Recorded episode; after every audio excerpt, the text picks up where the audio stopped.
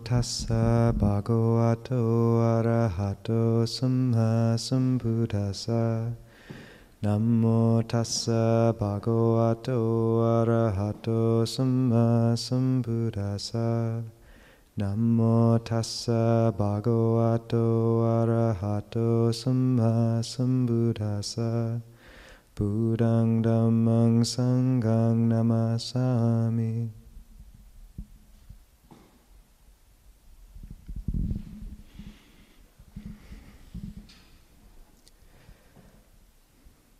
So that's a traditional invitation to a Dhamma talk and homage to the Triple Gem, a way of recollecting the teaching which we owe this practice to.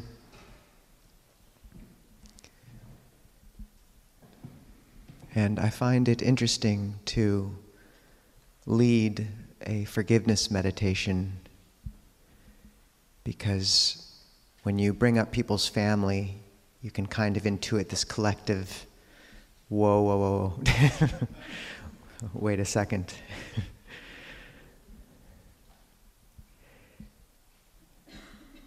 and we do have to be kind, knowing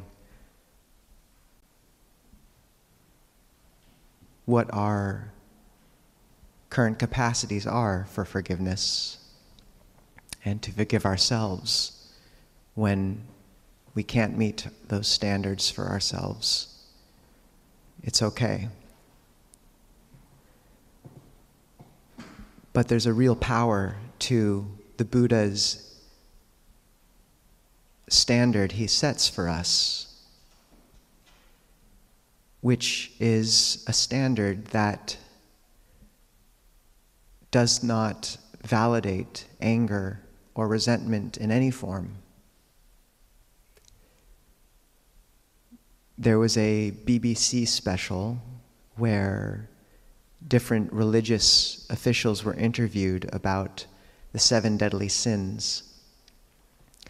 And each tradition, except for Buddhism, which was represented by the Dalai Lama, said that there was a place for a certain measure of anger a righteous anger.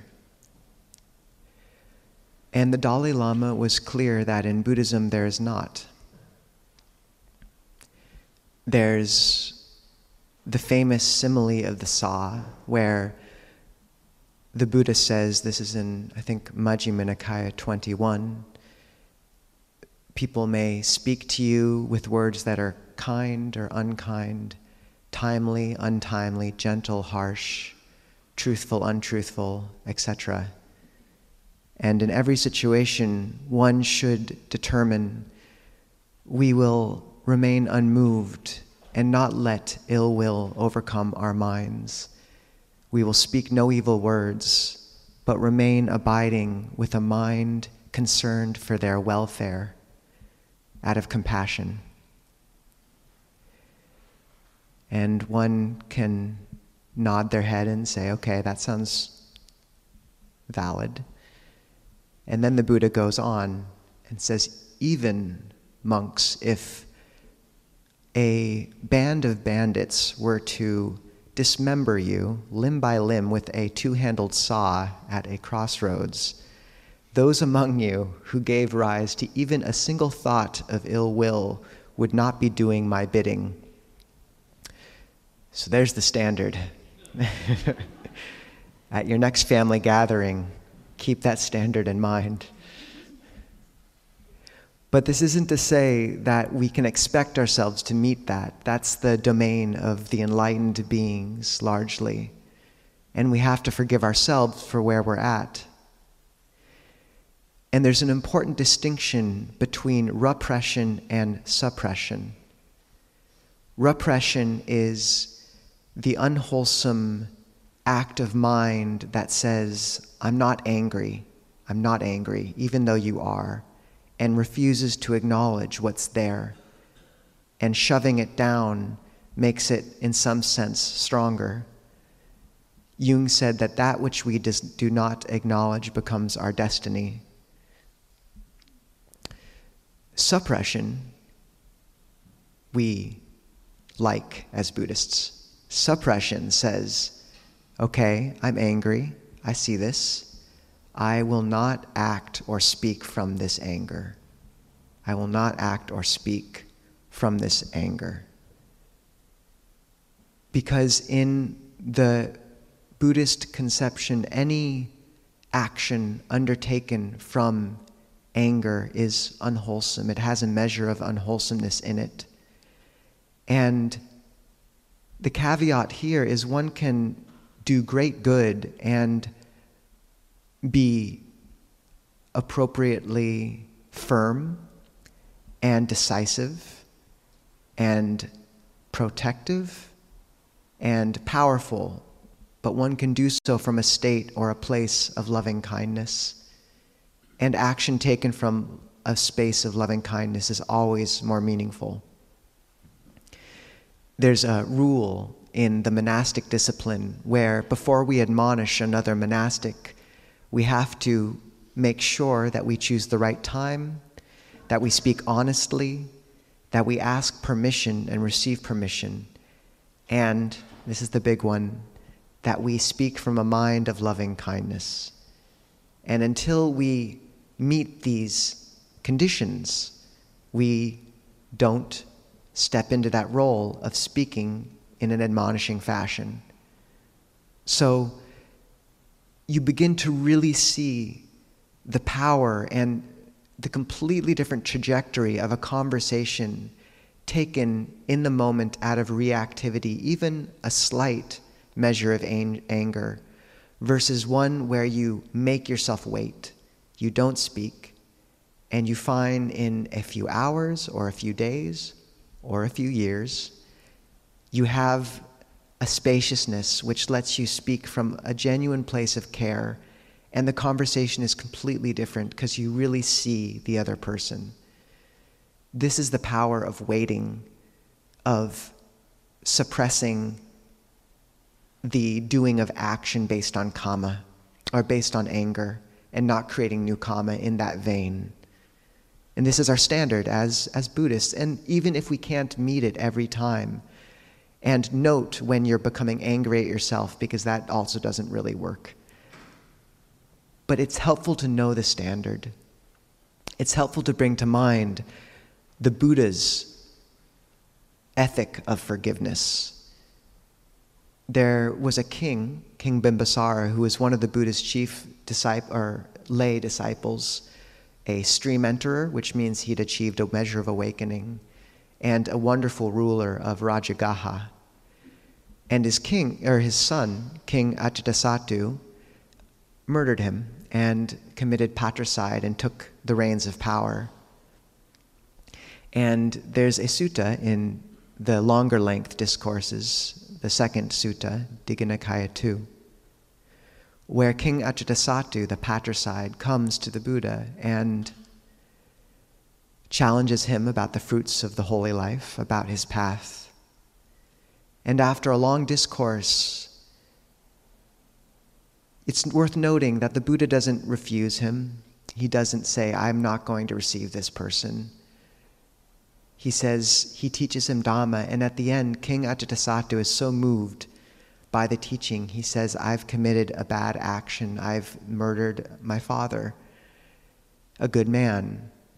And the Buddha says, one who acknowledges fault and determines to restrain themselves in the future grows in the discipline of the noble ones.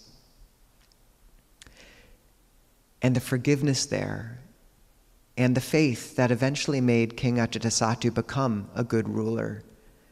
And eventually he sponsored the first council of Buddhist monastics gathering to uh, formalize the teaching. And this isn't to say that we don't admonish or draw boundaries. And the Buddha certainly admonished and drew boundaries plenty with his monks. But he also knew a time and a place. He, there was never a person he thought was beyond redemption. And his openness and care. The famous story of Angulimala, the bandit who murdered, I believe the number in the suttas is 999 people It's a very round Buddhist number. I'm assuming it's slightly exaggerated, but a lot of people.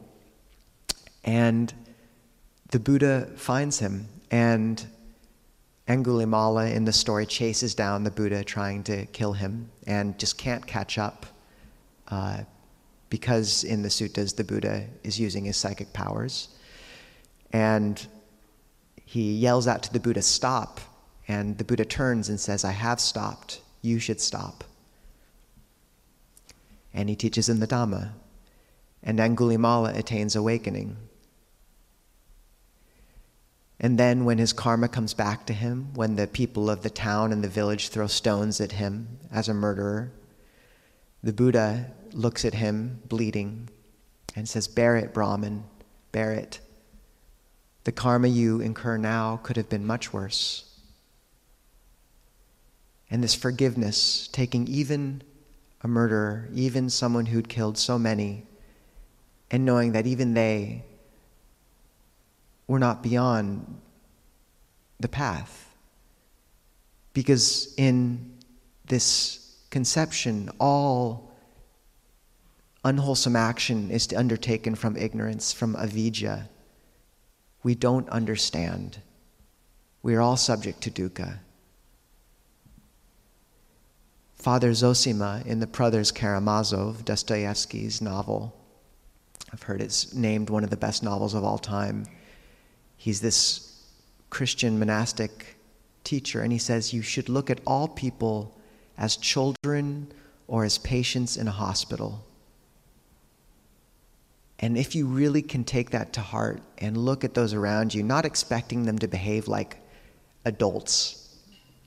The Buddha said the only people who are actually sane are the arahants. The rest of us are in various states of derangement. So, can we look at those around us and just, we're children. We're all trying our best. We're in our little adult clothes. And some of us are sick. And some of us are sick children. and what a sigh of relief if you realize that about those around you. Compassion is the response.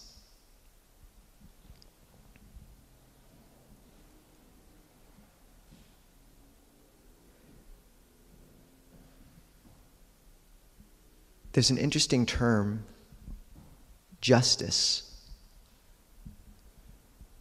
And Nietzsche, in the genealogy of morals, of morality,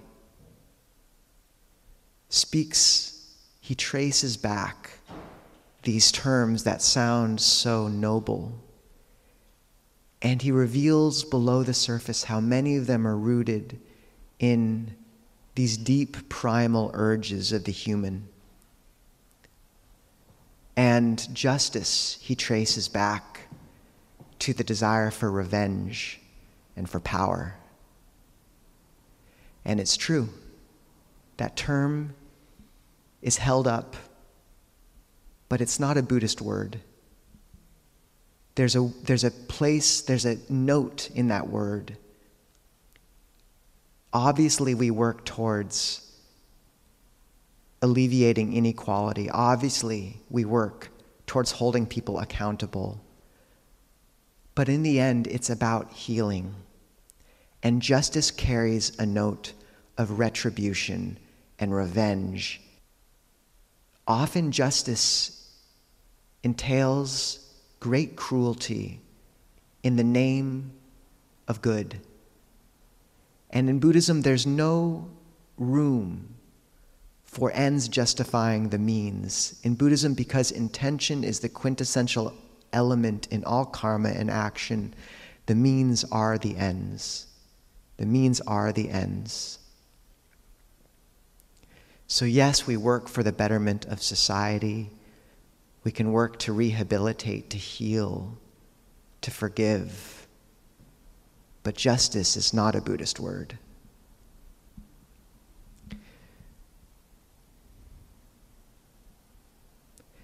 And it's interesting how we can trace the unwholesomeness of anger in our own lives with the people we know. We feel its burn. But how hard it is to spot when it's out there in the newspaper. Or maybe we feel we're wise enough to spot the unwholesomeness of polarization and anger towards the more obvious perpetrators of action. But what about the political parties within our own country who don't quite agree with us about that? Are we forgiving to them? The standard is high. And just to note that fixation and how that same impulse towards anger and such can manifest insidiously and constantly and truly darken people's minds when it's projected onto the current events of the day or anything. Rather than that ethic of forgiveness, we watch the righteousness grow. The Buddha speaks about the step, the contemplation one takes towards any unwholesome state in order to let go of it as the threefold contemplation where one sees the attraction, the drawback, the escape. We often see the drawback of anger. But until we also see the attraction of it, then we can't let go.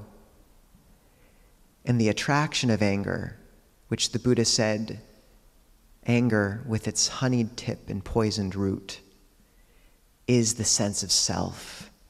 There's nothing virtually so addictive as self righteous anger. It orients, it gives us power over a world we sometimes feel powerless against. That rearing up internally, it's intoxicating, and that's the attraction. And until we see that attraction, then it will keep rising.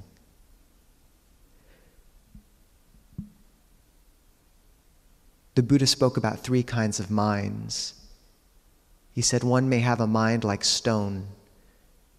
One angers quickly, and the anger is slow to fade. And this is like words carved into stone, they remain. One can have a mind like sand. One angers quickly, but it is quick to fade. Like words written into sand are blown by the wind and quickly fade. But one should attempt and train to have a mind like water, where words are written and they disappear immediately. One, is, one does not get angry, and whatever moment of anger one has fades quickly, immediately.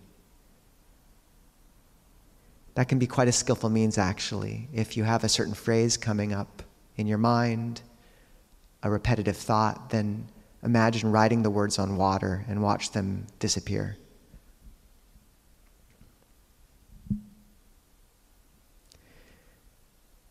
So it's useful to see this and to see just how we fixate. The events of the day are difficult and they are real and they are tragic. And there are times to sign petitions and to donate to the correct nonprofits and to stay informed enough. But how many times a day do we have to check our iPhone for that to be the case? And it's also important to zoom out a little bit. We can think this is these events of the day are utterly unique. There's never been any, you know, this is a moment more brutal than anything we've encountered. Think back to the war of, yes, of last year. Think back a few more to the other crisis. You move through history, and history was always breaking. And even in the Buddha's time, King Ajatasattu, who I mentioned, after he killed his father, he invaded the Vajjians. The Buddha's clan and the commentaries was massacred after later on in his life, although that may have been later interpolation. Wars, famine, and more. And this doesn't diminish the tragedy of the day, but the wider vision allows us to hold the whole of humanity with compassion in a way that's wholesome, instead of fixating on one thing as a kind of dazzling object of entertainment, of feeding off of it. And you can see that, like when the conversation comes up again in over dinner around something that's going on, and you just hear the kind of concerned clucking, you know, and you know that the, the feeling from those conversations isn't always just wholesome. There's something else going on. And it's useful to zoom out. And yes, these are real issues. Yes, we should have compassion. But so much else accumulates when we fixate. And there really is a sense where becoming and staying informed becoming, becomes staying entertained. These things are juicy. That's not good. Imagine the feeding off of this suffering. It's not good. So, can you zoom out? And can you be attentive to that line, that distinction in one's mind? And can we think not of justice with the note of retribution, but rather of forgiveness, of healing, of skillful means, not just externally, not just in terms of the political parties of our own world, but in terms of our family, of those close to us, and very importantly, towards ourselves. Forgiveness is the motion of letting go. And that's not an easy motion the Buddha said, or Ajahn Chah said that 70% of the practice is knowing you should let go of something and not being able to. Forgiveness is nourished by metta, loving kindness, and karuna, compassion. And it's grounded in an understanding of conditionality. Maya Angelou said, Can you forgive yourself for not knowing what you didn't know before you learned it? Can you forgive yourself for not knowing what you didn't know before you learned it? Because how could it have been otherwise? We all are doing our best. So, to learn to cultivate this ethic of, of radical forgiveness, and that is the standard of healing.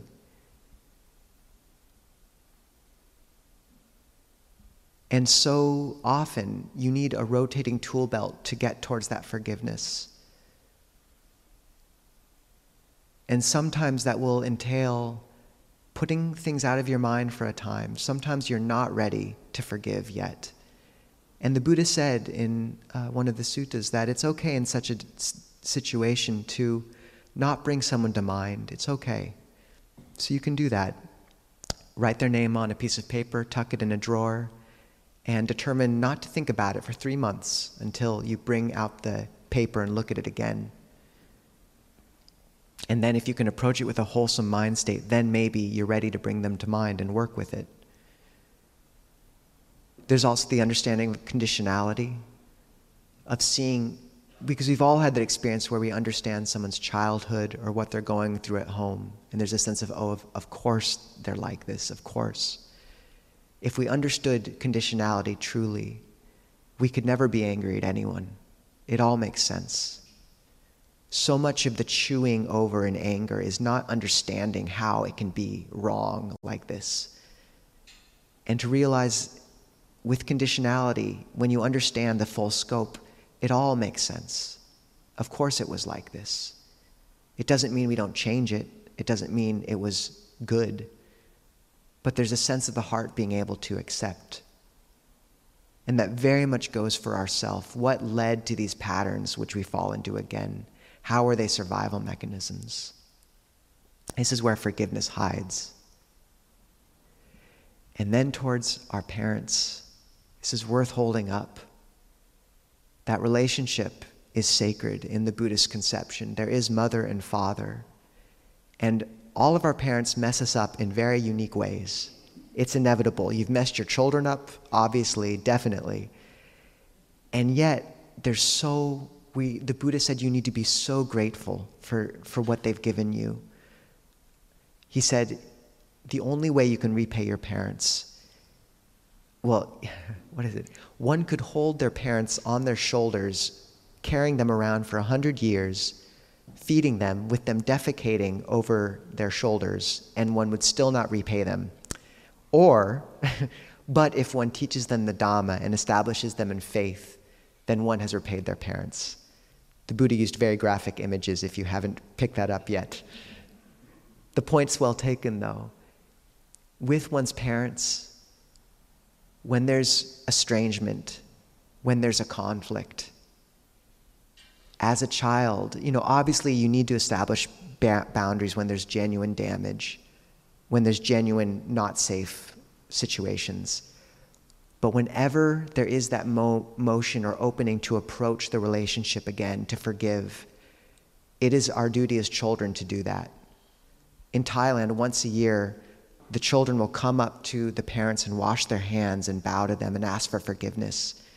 We owe our parents that, always, always, to bow and be willing to be the first to approach our parents. It's just worth holding up because it's forgotten. And obviously, sometimes there is a place for pulling back, for cutting off contact if it's damaging, but just to hold that in mind.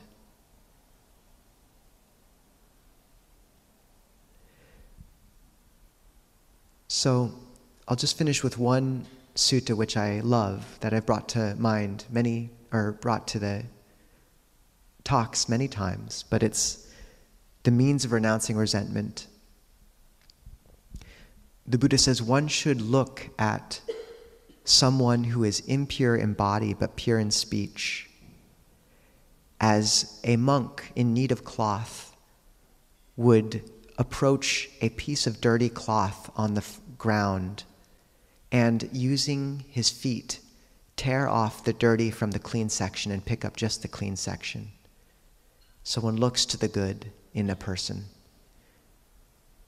One should approach one impure in speech, but pure in body. As a man dying of thirst would come to a pond covered in algae, and clearing away the algae, would wade in and drink, and then move on. So one clears away the scum and drinks the goodness. One should approach a person impure in body and impure in speech but with occasional moments of clarity and mindfulness. As a man dying of thirst would come to a hoofprint filled with a little bit of water, and bending their lips down to the water, drink so as not to disturb the silt. So when one comes across a person like that, you don't trigger them, you don't stir the silt but drink what goodness is there and then move on. It's interesting, in each of these images, the Buddha says, then you move on. You don't have to stay with those people all the time. One should approach someone impure in body, impure in speech, without occasional moments of clarity, and look at them as one would look at a man starving, dying of thirst, sick, wandering over the desert, thinking, May this man not come to misfortune. May he not die. May he be helped.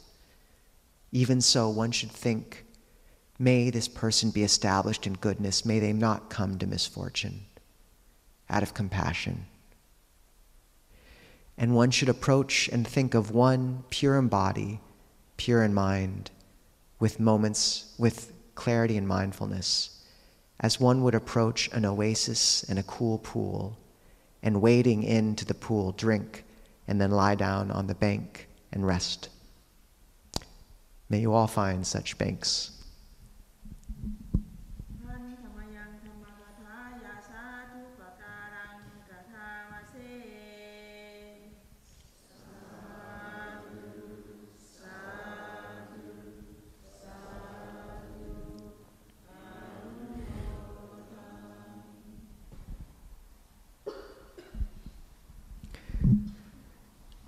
Have about seven minutes for Q&A, and then we have a special robe offering ceremony with some community from Australia who might be popping into the Zoom as we speak. But if you have a question or a comment or something to talk about, just raise your hand. We'll bring a mic over to you and say your name, and you can ask. And if you're on Zoom, feel free to raise your electronic hand or type something into the chat. Same with YouTube. So, how to share merit or how to conceive of giving goodness to a world and people who sometimes seem very unwholesome, seem bent on harm, and how to do that with wisdom in a way that's effective. You know, the first thing to note is that in every list, including those of the four states of loving kindness, there's always a representative of wisdom. And in the Brahma Viharas, uh, the states of loving kindness, equanimity or equipoise is that state. And it's always brought to bear is you're right, there's certain beings who you can, if saying merit uh, is goodness, basically, we can translate that for everyone goodness and happiness. So, sharing goodness and happiness with people through our practice and through our actions. And you're right that there are people in our lives we can do that very directly with. Uh, you can interact with them, um, speak about Dhamma with them, or simply share a certain brightness of spirit. But then there's people who are damaging and are really trapped in unwholesome habit patterns. And it's worth noting that it's okay, the Buddha gives permission to not engage with those people in depth as with many of the Buddhist analogies, you'll notice the ones that ended that suit with that sutta at the end, there, there's a lot there. The monk who comes across the person impure in body, he doesn't touch the cloth with his, with his hands, he uses his feet. You know, there's, there's a place for keeping distance when you need distance. And one really meaningful thing is to understand that part of anatta, this understanding of not self, is understanding that people are amalgamations of sankhara largely, of these habits and programs that they run personality, wholesome, unwholesome, etc. And which programs are you feeding? Which parts of the person are you feeding? Because if you're interacting with someone who, a friend who loves to gossip or engage in these unwholesome things and you're just kind of interacting with that or listening you're feeding an un, you're supporting and feeding an unwholesome habit pattern and that won't lead to their w- welfare or benefit. And it's really okay to not to pull back. So instead of thinking oh i'm hurting this person by not interacting with them you can understand you know what? Every time i interact with this person i end up supporting some pattern in them which is genuinely unwholesome so either I'm going to pull back from that relationship or I'm going to have it happen on my own turf. You can use a skillful means.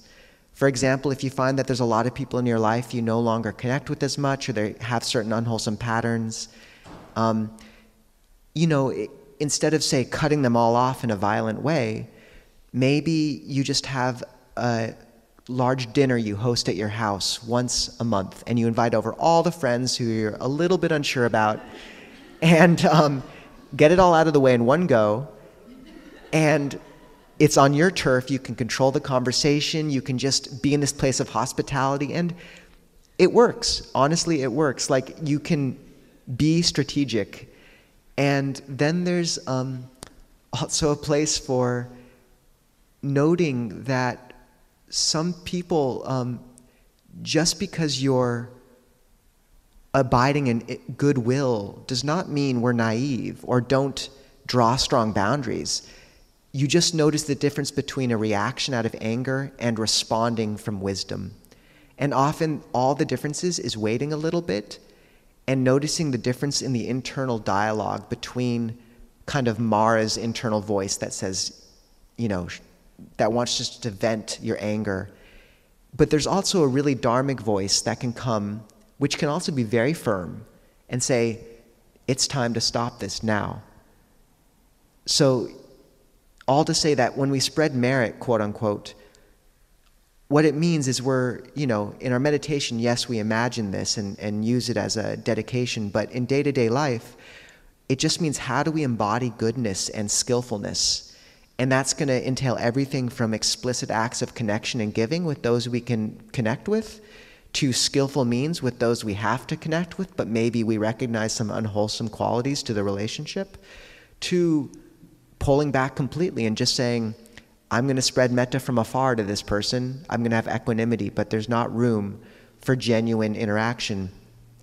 And the wish for metta doesn't have to be, may this person get what they want, because sometimes they don't want good things. But one can also say, may that person know the happiness of non greed.